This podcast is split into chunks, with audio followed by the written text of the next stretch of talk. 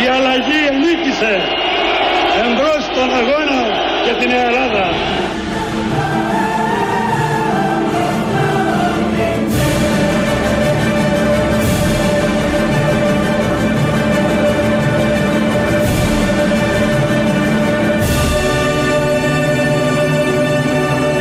Ήρθε η ώρα της αλλαγής. Νάτα της Ελλάδος, περήφανα γερατιά. Ήρθε η ώρα της απελευθέρωσης, της εθνικής, της κοινωνικής, της οικονομικής, της πολιτιστικής απελευθέρωσης του λαού μας. Και όλα αυτά γιατί σαν σήμερα το χίλια εννιακόσια ενενήντα έξι έφευγε από τη ζωή ο μεγαλύτερος παπατζής πολιτικός που έχει περάσει από αυτόν τον τόπο. Προσπάθησαν να τον μιμηθούν και προσπαθούν να τον μιμηθούν πάρα πολύ. Δεύτεροι όλοι. Γιατί σαν τον Ανδρέα Παπανδρέου δεν έχει. Σαν σήμερα λοιπόν το χίλια εννιακόσια ενενήντα έξι έφευγε από τη ζωή. Δύο μέρες μετά ξεκινούσε το συνέδριο του Πασόκ και έβγαζε τον Κώστα Σιμίτη πρόεδρο που σαν σήμερα γεννήθηκε το χίλια εννιακόσια τριάντα έξι. Ο Κώστας Σιμίτης. Το γεγονός αυτό, και επειδή με το Πασόκ χορτάσαμε ψωμί, όπως λέμε όλοι, και γενικώς το Πασόκ μας έχει σημαδέψει και τα ήτες υπάρχουν ακόμα και ο ήλιος και και και, μας δημιούργησε πολλούς έτσι συνειρμούς και θα κάνουμε μια μίνι ραδιοφωνική αναδρομή στις παπάντζες που έχει καταναλώσει με τόνους, όχι με κιλά, με τόνους ο ελληνικός λαός από τότε μέχρι σήμερα. Ο Ανδρέας λοιπόν, να μείνουμε λίγο στο τότε, χίλια εννιακόσια ογδόντα ένα κάπου εκεί, ο Ανδρέας ε, μιλώντας στο λαό της Θεσσαλίας έλεγε και κατανάλωνε ο λαός της Θεσσαλίας και όλης της Ελλάδας το εξής.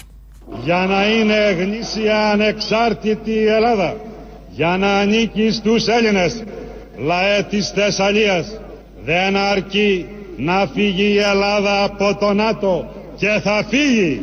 Δεν αρκεί να φύγουν οι αμερικάνικες βάσεις από την Ελλάδα και θα φύγουν, λαέ της Θεσσαλίας.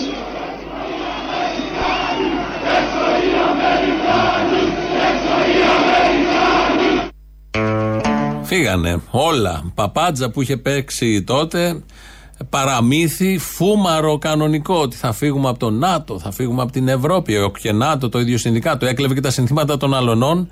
Και έπαιρνε όλο αυτόν τον κόσμο στην πλατεία της Λάρισσας, χιλιάδες, και όχι μόνο στην πλατεία της Λάρισσας, σε πολλές πλατείες που είχαν μια ριζοσπαστικοποίηση, που πίστευαν αυτά που πίστευαν, τα φώναζαν έξω οι Αμερικάνοι, άλλωστε ήταν νοπό και το πραξικόπημα, η Χούντα και όλα αυτά που η Αμερική είχε κάνει τότε το σώμα τις προηγούμενες δεκαετίες στην χώρα. Τους πήρε όλους αυτούς φωνάζοντας αυτά τα συνθήματα και τους γείωσε μια χαρά όπως κάνουν όλα αυτά τα κόμματα που ευαγγελίζονται πολύ παχιά λόγια, παίρνουν τον κόσμο και του ρίχνουν την τάση σιγά σιγά όσο περνάει ο καιρός και μετά τον απονευρώνουν πλήρως και τον οδηγούν εκεί που έχει οδηγηθεί κατά καιρούς ο κόσμος. Είμαστε στο παραμύθι που κατανάλωσε τότε ο λαός το χίλια εννιακόσια ογδόντα ένα, θα έρθουμε και στα σημερινά σιγά σιγά, θα κάνουμε είπαμε την αναδρομή, αλλά να σταθούμε σε μια ύψιστη στιγμή λαϊκισμού, αυτή που άγγιξε πάρα πολλούς Έλληνες και πίστευαν ότι έτσι θα γίνουν τα πράγματα. Συνεδρίασε στη Βουλή Παπανδρέου από κάτω, Καραμανλής Κώστας ο πρώτος, πρωθυπουργός, γιατί ακολουθούν πολύ μετά, πρωθυπουργός τότε της Ελλάδας. Συμφωνούμε με την κυβέρνηση μόνο σε ένα σημείο, ότι η απόφαση, η επιλογή της ένταξης της Ελλάδας στην κοινή αγορά είναι η πιο κρίσιμη απόφαση που έχει πάρθει για το έθνος, η οποία πάρθηκε στον βωμό του ανήκομεν εις την Δύση. Δεν το απαλαμβάνετε αυτό, με συγχωρείτε. Με συγχωρείτε, δεν το απαλαμβάνετε, το αρχίζετε με αυτό. Η Ελλάδα ανοίξει τον δυτικό κόσμο. Θέλετε από παράδοση, θέλετε από συμφέροντα, ανοίξει τον δυτικό κόσμο. Όταν λοιπόν απαλαμβάνεστε αυτό, ανήκουμε στην Δύση. Και βέβαια ανήκουμε στην Δύση. Όπως άλλοι λαοί ανήκουν στους Ορθασμεύτους, ανήκουν στους Ανατολικούς, ανήκουν στους Αφρικανούς. Υπό την έννοια αυτή ανήκουμε στην Δύση. Προτιμούμε να ανήκουμε στους Έλληνες.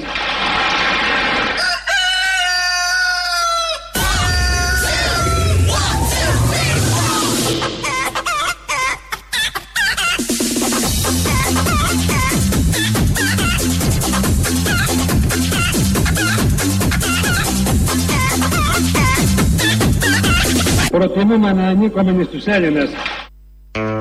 Αυτά ακούγε ο Μπούκουρας και πήγε στη Χρυσή Αυγή μετά. Συγκινήθηκε από τον Ανδρέα Παπανδρέου, ο άλλος έλεγε ο Καραμανλής. αυτό που έλεγε η δεξιά πάντα, ότι ήταν ταγμένη, υποταγμένη κανονικά στη Δύση, δεν σήκωνε κουβέντα, έπαιρνε εντολές από παλάτια, από πρεσβείες, γενικότερα από, τους, από τις ξένες δυνάμεις, και βγαίνει ο Ανδρέας Παπανδρέου στη Βουλή, θα ανήκουμε στους Έλληνες, το άκουσε ο λαός τότε, το κατανάλωσε, το κατάπιε κανονικά και πίστευε ότι θα ανήκουμε στους Έλληνες. Ποτέ δεν ανήκαμε στους Έλληνες, έτσι κι αλλιώς. Και βγαίνει και ο Πάγκαλος σε μια συνέντευξη πριν μερικά χρόνια και είπε για εκείνες τις πολύ ωραίες στιγμές. Σε ένα βιβλιαράκι που ετοιμάζω αναμνήσεων και θα ονομάζεται «Στην Ευρώπη με τον Ανδρέα», περιγράφω πως ο Παπανδρέου μου είχε πει όταν τον ερώτησα τι θα γίνει, γιατί ανέλαβα το Υπουργείο Εξωτερικών, τον, τον, τον Ευρωπαϊκό τομέα, ενώ ίσχυε ακόμα αυτή η γραμμή μας. Έξω από τον ΝΑΤΟ και την ΕΟΚ, δηλαδή, αυτή ήταν η θέση μας. Και τότε ρώτησα τι πολιτική θα κάνω, του λέω εγώ τώρα, παιδιά, γιατί εγώ είμαι Ευρωπαϊστής. Αλλά εσείς έχετε πει έτσι και ο κόσμος μας ψήφισε με βάση αυτό το πρόγραμμα. Μου είπε ο Παπανδρέου ότι δεν πιστεύεις ότι θα μας ψηφίσουν, αν πιστεύαν πραγματικά ότι θα φύγουμε από τον ΝΑΤΟ και την Ευρωπαϊκή Ένωση.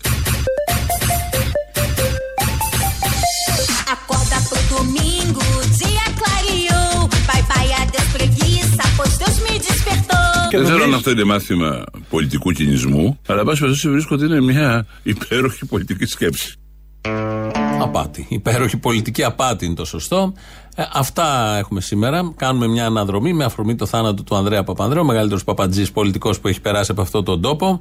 Και μετά τον Ανδρέα, και με αφορμή αυτό το γεγονός, θα σταθούμε σε απάτες, αυταπάτες, ψευδαισθήσεις που είχε ο κόσμος. Ανέθετε την διοίκηση του τόπου στους πρωθυπουργούς τους μετέπειτα, πιστεύοντας αυτά που λέγανε, καταναλώνοντας αυτά που λέγανε, καταπίνοντας αυτά που λέγανε, τα οποία αν τα δει κάποιος λογικά και με την απόσταση δεν ισχύουν, δεν ίσχυαν και τότε. Παρ' όλα αυτά έχει μια ανάγκη ο κόσμος να δεχτεί και να πιστέψει όλα αυτά με φανατισμό και κατά χιλιάδες, εκατοντάδες χιλιάδες. Μετά τον Ανδρέα ήρθε ο Σιμίτης.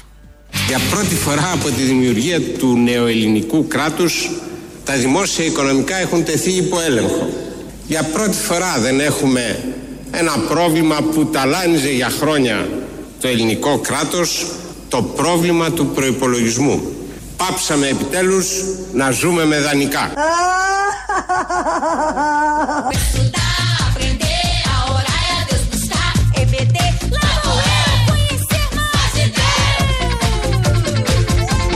Σήμερα έχουμε κερδίσει ως χώρα τη δημοσιονομική σταθερότητα και το ισχυρό νόμισμα. Πάψαμε επιτέλους να ζούμε με δανεικά. Το έλεγε ο Σιμίτης, το έχα αυτό ο κόσμος, και έλεγε ο Σιμίτης ότι πάψαμε να ζούμε με δανεικά πότε? Την εποχή που μόνο με δανεικά ζούσαμε. Ειδικά την εφταετία, εφταετία Σιμίτη, ζούσαμε μόνο με δανεικά. Περπατούσε στον δρόμο, είχε κάτι γκισέ εκεί οι τράπεζες, σου δίνανε δανεικά. Ε, σου στέλνανε επιστολές που άνοιγες μέσα και ήταν η επιταγή έτοιμη. Με μια υπογραφή πήγαινε στην τράπεζα, έπαιρνες δανεικά. Όλοι με δανεικά. Το κράτος με δανεικά, εμείς με δανεικά. Παρ' όλα αυτά είχαμε χάψει ότι είχε αρχίσει η ευμάρεια, ερχόντουσαν και Ολυμπιακοί και οι Ολυμπιακοί αγώνες, και ότι είχαμε σταματήσει να ζούμε με δανεικά. Κάπου εκεί μετά τελειώνει ο Σιμίτης, μας τελειώνει ο Σιμίτης και έρχεται ο Καραμανλής με τις δικές του παπάντζες. Αποδεικνύεται πριν απ' όλα ότι η ελληνική οικονομία έχει ισχυρότερες, πολύ ισχυρότερες αντοχές σε σχέση με πολλές άλλες. Παρά τη δίνη της διεθνούς κρίσης, τόσο το Διεθνές Νομισματικό Ταμείο όσο και η Ευρωπαϊκή Επιτροπή προβλέπουν ότι το δύο χιλιάδες εννέα η χώρα μας θα έχει ρυθμούς ανάπτυξης στο δύο και δυόμιση τοις εκατό του ΕΠ αντίστοιχα. Προοπτική της ελληνικής οικονομίας είναι με άλλα λόγια πολύ καλύτερη σε σχέση με την Ευρωζώνη. Η Ελλάδα μπορεί να πετύχει οικονομικό θαύμα. Προβλέπουν ότι το δύο χιλιάδες εννέα η χώρα μας θα έχει ρυθμούς ανάπτυξης στο δύο και δυόμιση τοις εκατό του ΕΠ αντίστοιχα. Έλεγε ο Καραμανλής τότε για οικονομικό θαύμα το δύο χιλιάδες εννέα και ότι θα έχουμε ανάπτυξη τάδε. Και το δύο χιλιάδες εννέα κάνει εκλογές να την κάνει, γιατί έβλεπε τι γινότανε, και έξι μήνες μετά ήρθε το Δουνουτού στην Ελλάδα, μπήκαμε στα μνημόνια, μας πήρε δέκα χρόνια όλο αυτό επειδή ήμασταν οχυρωμένοι, είχαμε μια οικονομία καλύτερη από τις άλλες χώρες της Ευρωζώνης και της Ευρώπης που έλεγε ο Καραμανλής τότε, και είχαμε πετύχει οικονομικό θαύμα. Το πίστευε ο κόσμος όλο αυτό, μαζί με την επανίδρυση που έλεγε, του είχε δώσει εκεί επί δύο τετραετίες την ψήφο, του είχε αναθέσει τις μοίρες και τις τύχες της ζωής μας και έτσι προχωρήσαμε. Έγιναν λοιπόν οι εκλογές το εννιά που ήταν τόσο καλά οικονομικά η χώρα και ήρθε ο Γιώργος. Σεισμός, σεισμός, σοσιαλισμός, εμπρός για να είναι ογδόντα ένα. Είναι πολύ ευτυχισμένοι. Ο Γιώργος Παπανδρέου είναι ό,τι καλύτερο μπορούσε να υπάρξει για την Ελλάδα. Είναι εκατό χρόνια μπροστά. Πιστεύω ότι θα δώσει λεφτά στον κόσμο και θα βοηθήσει τον κόσμο. Γιατί ο Παπανδρέου είναι ηθικό στοιχείο, είχε παππού, πατέρα και θα δώσει λεφτά στον κόσμο. Λεφτά υπάρχουν. Λεφτά υπάρχουν. Θεωρείτε ότι το κόμμα του Πασόκου είναι έτοιμο να βγάλει την χώρα από την πολύπλευρη κρίση την οποία βιώνουμε όλοι μας? Βεβαίως, γιατί έχει έναν πρωθυπουργό Παπανδρέου, ο οποίος έχει, είναι πρόεδρος της Διεθνούς Σοσιαλιστικής και είναι ό,τι καλύτερο ήθελε η Ελλάδα αυτή τη στιγμή. Και τι άλλο καλύτερο ήθελε η Ελλάδα αυτή τη στιγμή? Όταν έχεις έναν πρόεδρο σοσιαλιστικού ή διεθνούς, είσαι ο καλύτερος στην Ευρώπη και, σε, υπο... και, σε... και σε... σε ακούνε οι Ευρωπαίοι, γιατί έχεις φωνή. Ποιος άλλος μπορούσε να έχει αυτή τη φωνή που έχει ο Παπανδρέου? Κανείς. Τον άκουσε το Δουνουτού, είχε τόσο γερή φωνή που ακούστηκε μέχρι το Δουνουτού, τον άκουσε η Ευρώπη, έφερε ένα μνημόνιο, ήρθε και το Δουνουτού για να δουν από κοντά, ήρθε η Τρόικα για να δουν από κοντά τον πρόεδρο της Σοσιαλιστικής Διεθνούς. Με αυτά τα μυαλά εδώ από αυτούς τους συμπολίτες μας, δείγμα βέβαια, και προχωρήσαμε και έτσι βγήκε ο Γιώργος Παπανδρέου πρωθυπουργός και ήταν, ακούσαμε αυτόν τον κύριο κάπου πανηγύριζε σε μια πλατεία που λέει έχει παππού και πατέρα. Αυτό ήταν κριτήριο για το συγκεκριμένο τύπο να ψηφίσει Γιώργο Παπανδρέου τον τρίτο, γιατί είχε παππού και πατέρα. Κάπως έτσι προχωράει αυτός ο τόπος, με τέτοιου τύπου παραμύθια, με τέτοιου τύπου φούμαρα, με μπαρούφες και μπουρδες μεγατόνων, σαν αυτοί με το λεφτά υπάρχουν. Φίλες και φίλοι, λεφτά υπάρχουν. Λεφτά υπάρχουν. Βρέθηκαν στα γρήγορα για τις τράπεζες εκατοντάδες δισεκατομμύρια, τρισεκατομμύρια. Λεφτά ξέρουμε ότι βρίσκονται και για τον πολίτη, όταν υπάρχει η πολιτική βούληση, και αυτή την πολιτική βούληση εμείς το Πανελλήνιο Σοσιαλιστικό Κίνημα την έχουμε.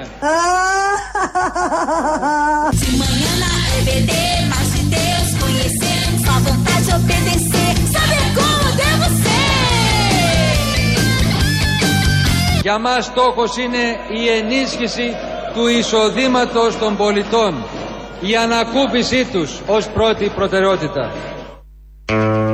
Φανταστείτε να μην τα έχει και αυτά ως πρώτη προτεραιότητα. Με το που ανέλαβε, άρχισε, έκοψε συντάξεις, έκοψε μισθούς, έγινε η γερή μπάζα με τότε Υπουργό Οικονομικών τον Γιώργο Παπακωνσταντίνου, που ανακοίνωνε κάθε εβδομάδα τα τελευταία μέτρα που θα παίρνανε. Επί πέντε εβδομάδες ανακοίνωνε τα τελευταία μέτρα που θα μπορούσαν να παίρνανε. Μετά ήρθε ο Σαμαράς, έπρεπε και αυτός να πουλήσει ένα παραμύθι προς τον ελληνικό λαό, και επειδή είχε κουραστεί ο ελληνικός λαός από το πρώτο μνημόνιο, μας έπισε, μας έπισε και έλεγε ότι δεν θα ψηφίσει με τίποτα, ο Σαμαράς τώρα, δεύτερο μνημόνιο. Είχαμε προειδοποίηση ότι το μνημόνιο ήταν ολέθριο σφάλμα. Πρώτον, γιατί δεν έβγαιναν τα νούμερα. Τώρα επιβεβαιωθήκαμε. Το ακούμε πια και από τους δικούς σας βουλευτές μέσα στη Βουλή. Μας το επιβεβαιώνουν και ξένοι οικονομολόγοι που βγαίνουν ο ένας μετά τον άλλον και λένε ακριβώς αυτό. Ότι το μνημόνιο δεν βγαίνει. Τώρα μάλιστα συζητιέται όχι απλά νέα επικαιροποίηση του μνημονίου, που γράψατε πέρσι, συζητιέται μνημόνιο δύο, που θα κρατήσει πολύ περισσότερο και που θα έχει πολύ αυστηρότερες δεσμεύσεις πολιτικής. Εμείς σας το λέμε ευθέως, ότι όπως απορρίψαμε το μνημόνιο ένα, έτσι απορρίπτουμε και αυτά που προεξοφλούνται πια για το πολύ χειρότερο μνημόνιο δύο.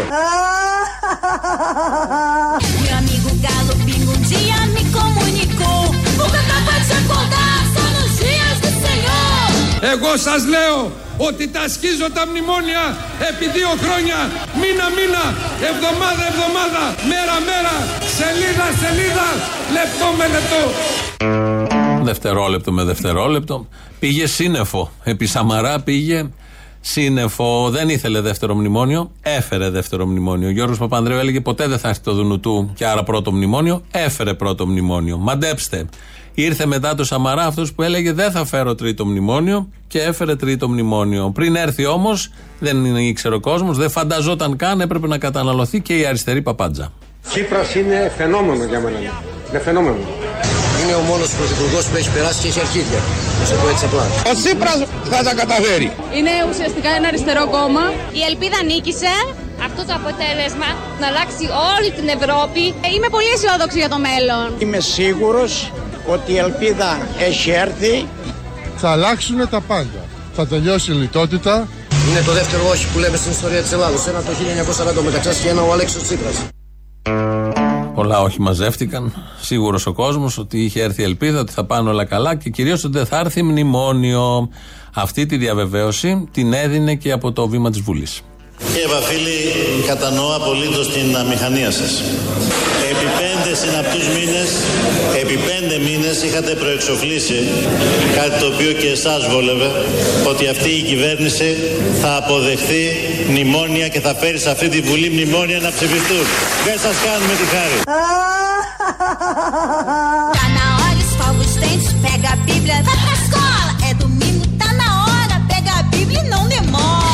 Ας μας περιμένουν οι Βρυξέλλες. Ερχόμαστε από Δευτέρα να καταγγείλουμε τα μνημόνια της χρεοκοπίας και να υπερασπιστούμε το δίκιο των λαών της Ευρώπης απέναντι στα μνημόνια της λιτότητας. Ξαναρωτάω, και στους Γερμανούς, αν απαντήσει πολίτες, όχι η Μέρκελ.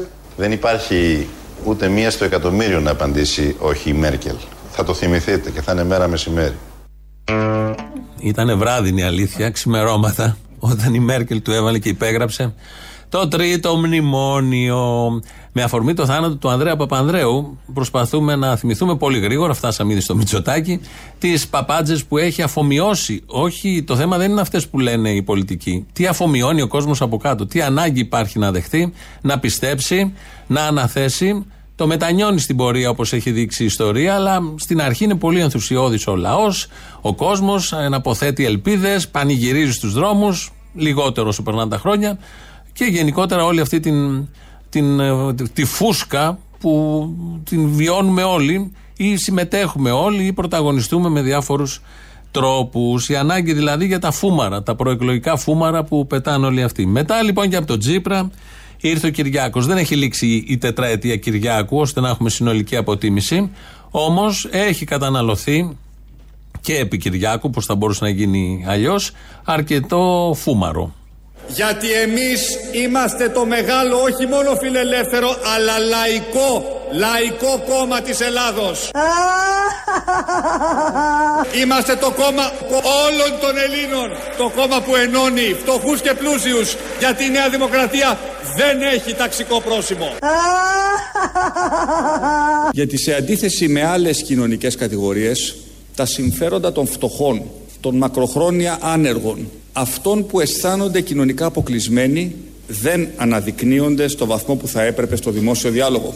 Θα αποδείξουμε στην πράξη ότι οι πρώτοι ωφελημένοι από κάθε δημόσια πολιτική μας θα είναι οι κοινωνικά και οικονομικά αποκλεισμένοι συμπολίτες μας.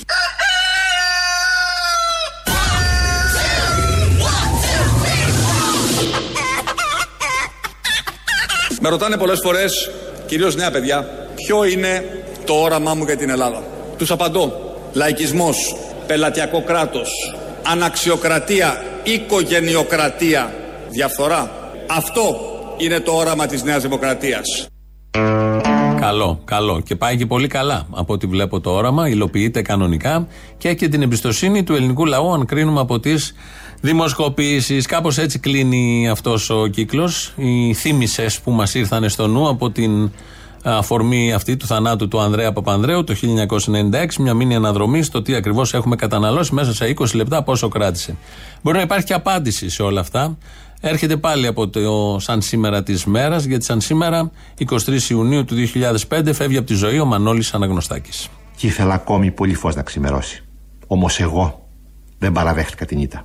Έβλεπα τώρα πόσα κρυμμένα τη Μαλφή έπρεπε να σώσω. Πόσες φωλιές νερού να συντηρήσω μέσα στις φλόγες. Μιλάτε, δείχνετε πληγές αλόφρονες στους δρόμους, τον πανικό που στραγγαλίζει την καρδιά σας, σαν σημαία καρφώσατε σε εξώστες.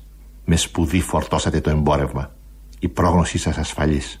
Θα πέσει η πόλη. Ήθελα ακόμη, ήθελα ακόμη πολύ φως να ξημερώσει, όμως εγώ, όμως εγώ δεν παραδέχτηκα την ήττα, όμως εγώ, όμως εγώ δεν παραδέχτηκα την ήττα. Έβλεπα τώρα, έβλεπα τώρα πόσα κρυμμένα τη Μαλφή έπρεπε να σώσω. Έβλεπα τώρα, έβλεπα τώρα πόσα κρυμμένα τη Μαλφή έπρεπε να σώσω. Πόσες φωλιές νερού να να συντηρήσω μέσα στις φλόγες όσες φωλιές νερού, να συντηρήσω μέσα στις φλόγες. Μιλάτε, μιλάτε, δείχνετε πληγές ανώφρατες στους δρόμους. Μιλάτε, μιλάτε, δείχνετε πληγές ανώφρατες στους δρόμους. Που στραγγαλίζει την καρδιά σας σαν σημαία, τον πανικό που στραγγαλίζει την καρδιά σας σαν σημαία. Καρφώσατε σε ξώστες, με σπουδή φορτώσατε το εμπόρευμα. Η πρόγνωσή σας ασφαλής θα πέσει πόλης. Καρφώσατε σε ξώστες, με σπουδή φορτώσατε το εμπόρευμα, η πρόγνωσή σας ασφαλής θα πέσει πόλης. Κι ήθελα ακόμη πολύ φως να ξημερώσει, όμως εγώ δεν παραδέχτηκα την ήττα. Κι ήθελα ακόμη, κι ήθελα ακόμη πολύ φως να ξημερώσει, όμως εγώ, όμως εγώ δεν παραδέχτηκα την ήττα. Όμως εγώ, όμως εγώ δεν παραδέχτηκα την ήττα. Εδώ είναι Ελληνοφρένεια. δύο έντεκα δέκα ογδόντα οκτακόσια ογδόντα το τηλέφωνο επικοινωνίας. Πάρτε μέσα. Πασόκοι απογοητευμένοι. Όχι. Ενθουσιασμένοι Πασόκοι. Ενθουσιασμένοι Καραμανλικοί του πρώτου, του δεύτερου. Ενθουσιασμένοι Παπανδρεϊκοί του πρώτου, του δεύτερου, του τρίτου. Ενθουσιασμένοι Σιριζέοι του πρώτου, του Τσίπρα και του τρίτου μνημονίου. Μπορεί να, όλα παίζουν. Πάρτε τηλέφωνο, δεν θέλουμε απογοητευμένους, μετανιωμένους. Θέλουμε αυτούς που ήταν ενθουσιασμένοι, που πανηγύριζαν, που πανηγυρίζουν, που είναι έτοιμοι να πανηγυρίσουν και την επόμενη φορά. Και του Κυριάκου βεβαίως ενθουσιασμένοι, είστε και πάρα πολύ. Ο Δημήτρης Κύρκος ρυθμίζει. ρέιντιο παπάκι παραπολιτικά τελεία τζι άρ το mail του σταθμού αυτή την ώρα δικό μας. Πάμε γρήγορα γρήγορα. Πρώτο μέρος του λαού μας πάει στις πρώτες διαφημίσεις. Να σε ρωτήσω, τόσο και τώρα λέει ψηφίστηκε λέει το εργασιακό. Τόσες μέρες δεν έχει βγει κανένας εργοδότης, κανένας βιομήχανος να διαμαρτυρηθεί. Τι είναι αυτά που είναι κατά μας και αυτά, τι γίνεται. Δεν μπορώ και εγώ να καταλάβω. Είναι τόσο έξαλλοι με την κυβέρνηση, μήπως ετοιμάζουν κάτι, ναι. Καμιά απεργία, καμιά πορεία. Γιατί αυτό λέω και εγώ, αυτά να ρωτιέμαι τόσες μέρες. Όλο βγαίνουν οι, εργα... οι εργάτες, εργαζόμενοι, λέει δεν μας συμφέρει. Αφού δεν συμφέρει τους εργοδότες, δηλαδή τι διάλογο, γιατί δεν διαμαρτύρονται. Εγώ φοβάμαι ότι κάτι ετοιμάζουνε. Κάτι ετοιμάζουν τα αφεντικά και θα έρθει η μέρα, θα πάνε να δουλέψουμε χωρίς αφεντικά. Λες, άντε να δούμε, άντε να δούμε. Γιατί θα έχουν κατέβει στην πορεία, γι' αυτό μην νομίζεις. Και αυτό ρε φίλε που δεν κατεβαίνουν να διαμαρτυρευτούν. Δεν θα έχω άνθρωπο να με πληρώσει σε ρεπό, θα τον ψάχνω στις πορείες. Πόπο άλλο και πόπο πρόβλημα κι αυτό τώρα. Άστο. Γεια σας. Γεια σας. Είχα την εντύπωση ότι δεν επιστρέψατε, βρε μενούσι. Ο μενούσις μεθυσμένος πάει την έσπαξε. Επιστρέψαμε, από πού δεν επιστρέψαμε? Από το τρίμερο. Ε, όχι, δεν φύγαμε παιδί μου, εδώ ήμασταν Σκοπή. Εκεί κάτω, ναι. Κεντρό, καρακεντρό. Ναι, ναι, εκεί. Λοιπόν, λοιπόν, θέλω να πω σε αυτόν τον μαλάκα τον Άδωνη. Μην μιλάτε έτσι, ότι... μην μιλάτε έτσι, προσβάλλονται μαλάκες. Εγώ είμαι υπερήφανη που είμαι στο ΚΚΕ, πάρα πολύ υπερήφανη. Νικήσαμε τον κομμουνισμό στον πλανήτη. Τον νικήσαμε ιδεολογικά. Αυτό είναι που μας καθιστά κυρίαρχη πολιτική δύναμη. Στον πλανήτη, όχι στην Ελλάδα. Και θέλω να πω και σε αυτά τα κοφόνια οι ΣΥΡΙΖΕΙ ψηφοφόροι που στηρίζουν τόσο ενεργά ΝΤΕΜΕΚ, το ΣΥΡΙΖΑ, δεν ξέρουν τι ψήφισε ο ΣΥΡΙΖΑ τώρα με το νομοσχέδιο του Χατζηθάπτη. Το ξέρουν, απλά είναι η φάση που λένε ότι έχει και καλά. Και τα καλά γιατί να μην τα ψηφίσουμε. Μια απάντηση κάποιου κακοπροαίρετου θα ήταν γιατί βρεζόα σας κοροϊδεύανε μες στα μούτρα σας που λέγανε ότι είναι έκτρωμα και κατεβαίνανε σπορίες. Αυτή όμως θα ήταν μια απάντηση ενός κακοπροαίρετου. Και σπορίες ακόμα. Όπως βρεζόα σας κορόιδεψε πεντέμισι χρόνια. Επίσης, επιμένου κακοπροαίρετος. Λέω.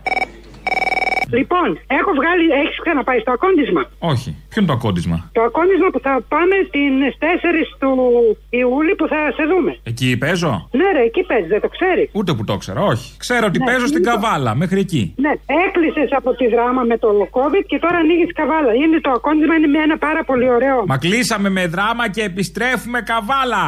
Στάλογο. Λοιπόν, ο Αποστόλης Μπαρμπαγιάννης σε μια παράσταση που ναι. θα σας μείνει αξέχαστη στις τέσσερις του Ιούλη στο ακόντισμα της Νέας Καρβάλης. Όσοι σύντροφοι και φίλοι ακούν πρέπει να παραβρεθούν. Ακούσατε, ακούσατε. Χωριανοί. Ακούσατε, ακούσατε. Χωριανοί και μη χωριανοί. Αυτή. Εμείς έχουμε τακτοποιήσει τα εισιτήριά μας, είμαστε έτοιμοι. Α, ναι, κιόλας. Ε, βέβαια. Μωρή, δεν ήξερα ότι έχουν βγει εισιτήρια καν. Μπράβο μας. Μπράβο. Μπράβο για την μπράβο, οργάνωσή μας. Μπράβο, μπράβο, συγχαρητήρια. Και εμείς όμως αντανακλαστικά πες. Όχι, μπράβο και σε εσάς. Μπράβο τους! Ε, πες, πες τώρα για να μην λες. Ε, το είπα, Μωρή, το είπα. Πόσες φορές τα βλογάμε τα γένια σας. Και σας κάνω και το τραπέζι μετά την παράσταση, άμα θέλετε. Το κρεβάτι να προτείνεις, άσου το τραπέζι. Όχι, το έχω κρεβαζιά, χρειάζεται. Γεια σου, μάτια μου, γλυκά. Γεια. Yeah. Θέλω να σε ρωτήσω κάτι. Άμα θέλει κάποιος να σας στείλει κάτι, τα στέλνει στα παραπολιτικά ή είναι συστημένο, ρε παιδί μου, για σας? Στείλ' τα εδώ στα παραπολιτικά. Α, οπότε... Και γράψε το όνομά μας. Ε, ωραία, ωραία, ωραία. Και θα το παραλάβουμε. Θα το, δια... θα το παραλάβεις, μωρό μου, και θα το διασκεδάσεις πάρα πολύ. Γιατί εννιά χρόνια ψάχνω να δω τι να σου στείλω για να σε κάνω να χαμογελάσεις. Τι είναι, παπάρι καουτσούκ? Όχι, όχι, θα δεις, θα δεις, θα δεις. Okay, να, να λίγο suspense, ρε παιδί μου. Α, περιμένω, περιμένω, ναι. Λοιπόν, και κάτι άλλο. Μπροστά σε αυτόν τον οχετό που βρίσκεστε, είσαστε η μόνη ακτίνα ανάσας. Δηλαδή, πραγματικά χαίρομαι πάρα πολύ όταν ακούω όλους τους άλλους εμετικούς να βγάζουν τόσο καφρίλα, και χαίρομαι και παίρνω μία εκδίκηση μέσα από το στόμα του το δικό σου και του Θήμιου, που τους βάζετε στη θέση τους χωρίς να έρχεστε σαν αντιπαράθεση με τα σκουπίδια. Εν πάση περιπτώσει, να είστε καλά και να έχετε πάντα δύναμη.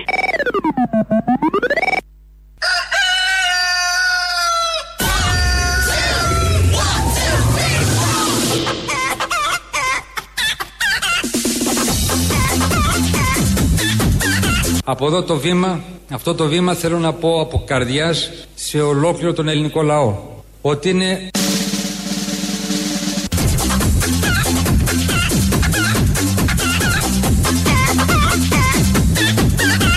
Ότι είναι... Ότι είναι...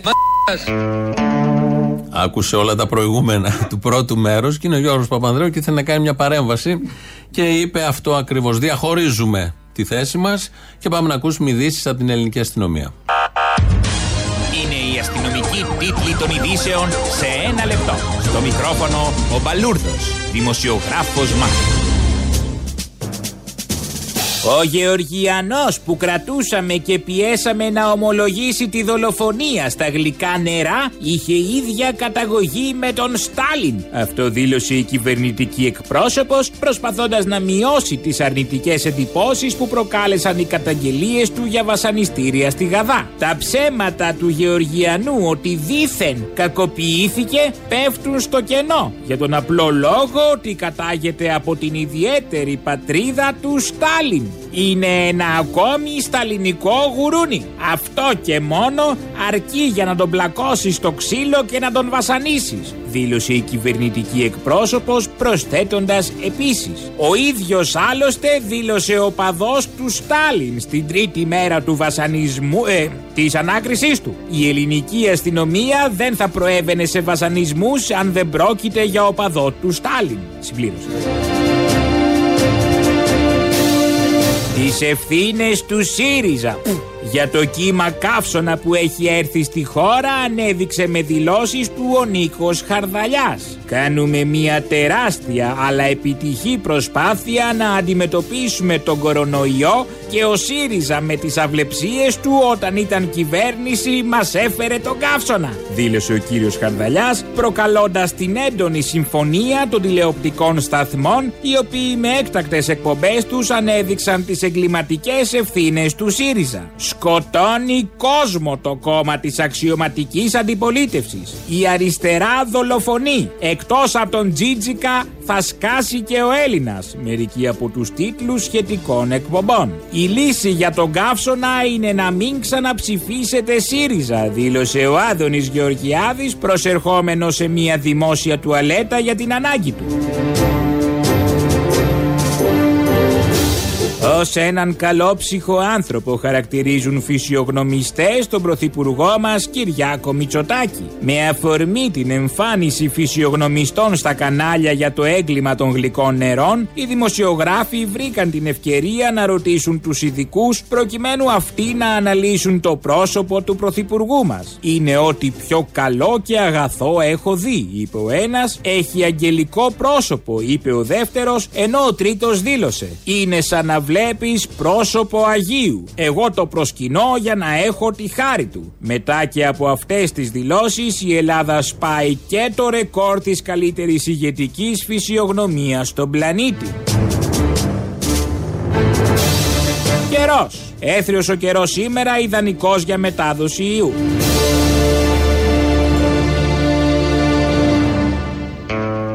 Η ελληνική τηλεόραση, οι περισσότερες εκπομπές, όχι όλες προφανώς, τα, όλα αυτά τα χρόνια είναι πρώτη στην ανακύκλωση σεξισμού, ρατσισμού, μισογυνισμού, ομοφοβίας και εθνικισμού. Ε, τα υλικά και βλακείας. Α, τέλειο της βλακείας. Τα υλικά, τα καλύτερα, τα σωστότερα υλικά της ακροδεξιάς σκέψης δηλαδή στην Ελλάδα. Ένα απόσπασμα από την σημερινή εκπομπή της Στατιάνα Στεφανίου θα ακούσουμε τώρα. Ασχολείται βεβαίως κάθε μέρα με το έγκλημα στα γλυκά νερά.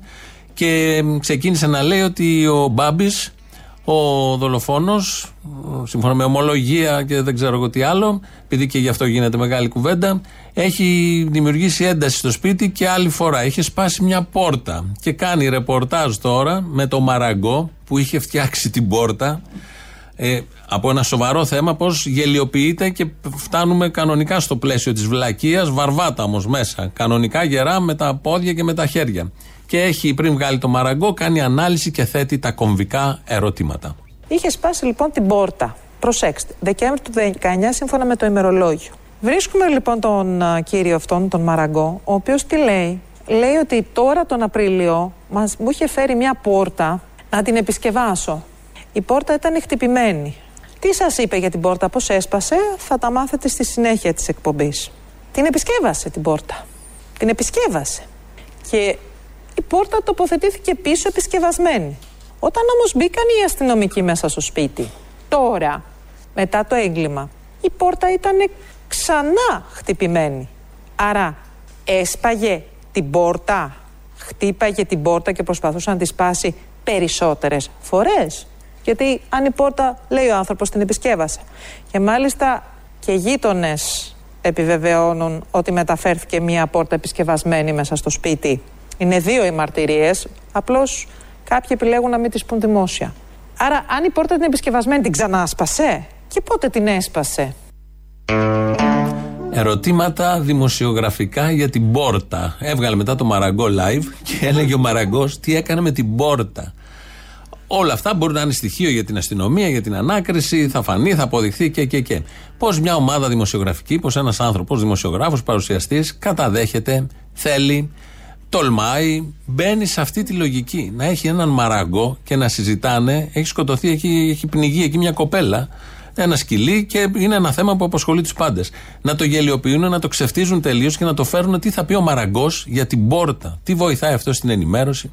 Τέλος πάντων, αυτά τα ερωτήματα είχε μετά συνέχεια. Δεν θα παρακολουθήσουμε όλο το πολύ ενδιαφέρον θέμα και την δημοσιογραφική έντονα ματιά της Τατιάνας εδώ, γιατί πρέπει να ακούσουμε το λαό.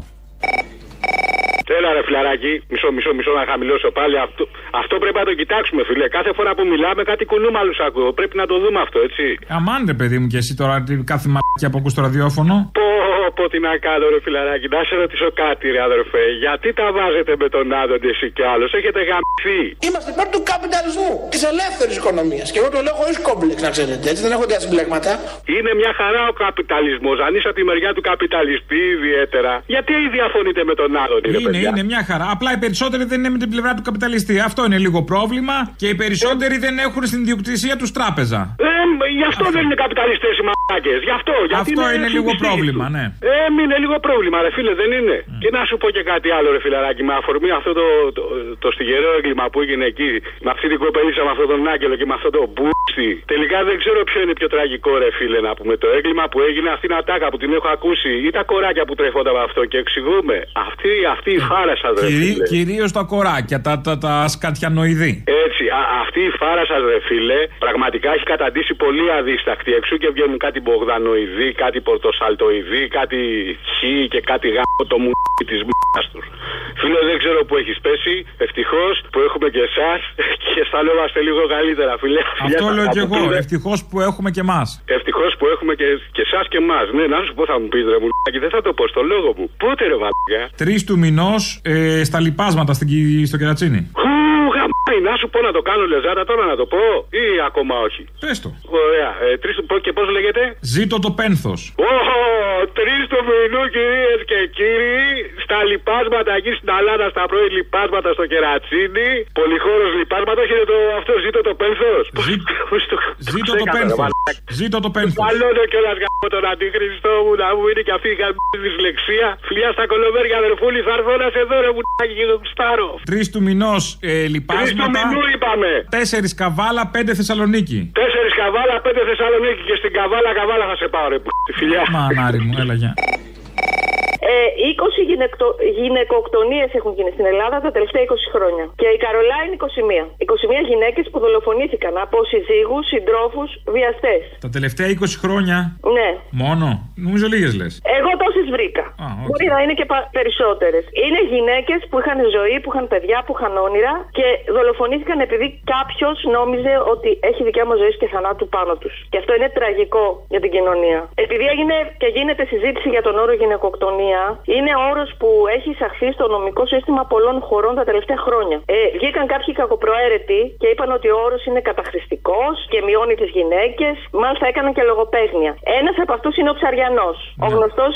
Ο σύμβουλος του αντιπροέδρου της κυβέρνησης. Δεν κατάλαβα. Ορίστε. Στη Νέα Δημοκρατία μπορείτε να πάτε. Τι δουλειά έχω εγώ στη Νέα Δημοκρατία. Έφυγα από το ΣΥΡΙΖΑ για να πάω στη Νέα Δημοκρατία. Τι τρελαθούμε τώρα. Ακριβώς. Ένας εκ των αρίστων. Ένας εκ των αρίστων. Sorry. Έχω μια καινούργια πρόταση για νέο όνομα στη Νέα Δημοκρατία. Μπορούν να το κάνουν Νέα Βλακοκρατία. Ένα αυτό. Όχι αριστοκρατία που έχει αρίστους. Αρχιδοκρατία έχει. Τέλος πάντων, λοιπόν. Και ένα άλλο μίλημα για τον Dior. Και ευχαριστούμε που ήρθες στην Ελλάδα. Merci Dior. On vous attend au show ce soir. Γι' αυτό μας τρώγαν τα αρχίδια μας. Επειδή θα έρθει αυτός ο μαλάκας εδώ να μας ζαλίζει τα αρχίδια μας. Εν τω μεταξύ, ένα μήνυμα ακόμα για τους βλάκες που ψηφίζαν τη Νέα Δημοκρατία. Τα νούμερα, οι άλλοι παίρνουν είκοσι χιλιάρικα και εσύ βρε κακομοίρη με, με εξακόσια ευρώ το, το μήνα πήγες και στη Νέα Δημοκρατία. Πόσο ηλίθιος μπορεί να είναι κάποιος για να το κάνει αυτό. Ε, την ίδια αυτός. Με εξακόσια ευρώ σου λέει είμαι κι εγώ στην ίδια τάξη με αυτούς. Ναι, στην ίδια τάξη με αυτούς. Ναι. Τέτοιο ζώο. Τέτοιο ζώο, ακριβώς.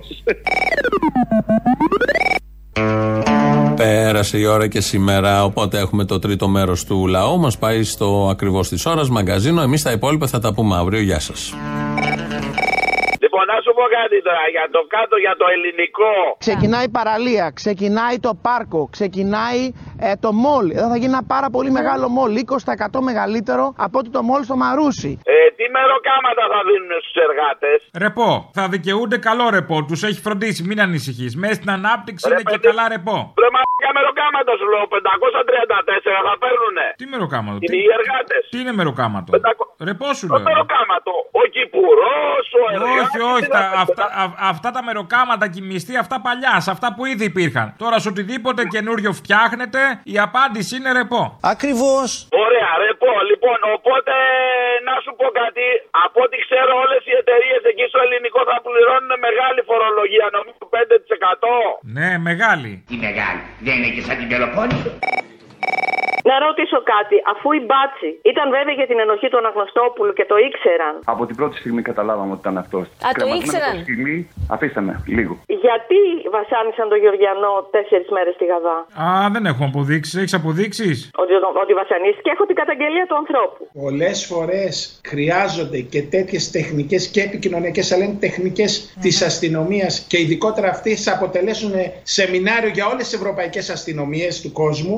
Καταρχάς, επειδή είναι αλλαδαπός. Άρα αυτό και μόνο είναι δικαιολογία για τους μπάτσους. Αφού ξέρανε ποιος είναι ο ένοχος σύμφωνα με τα λεγόμενά τους των τελευταίων ημερών. Ναι, γιατί ρε παιδί, αλλά δεν έχει να κάνει. Και αθώος να ήταν, ήταν ευκαιρία να βασανίσουν έναν αλλαδαπό. Για τους μπάτσους, ναι, ήταν ευκαιρία. Πώς η ελληνική αστυνομία μεθοδικά και με διάφορα τρίκ, σας ξαναλέω, κατάφερε να εξιχνιάσει ένα έγκλημα, προσέξτε, με ομολογία.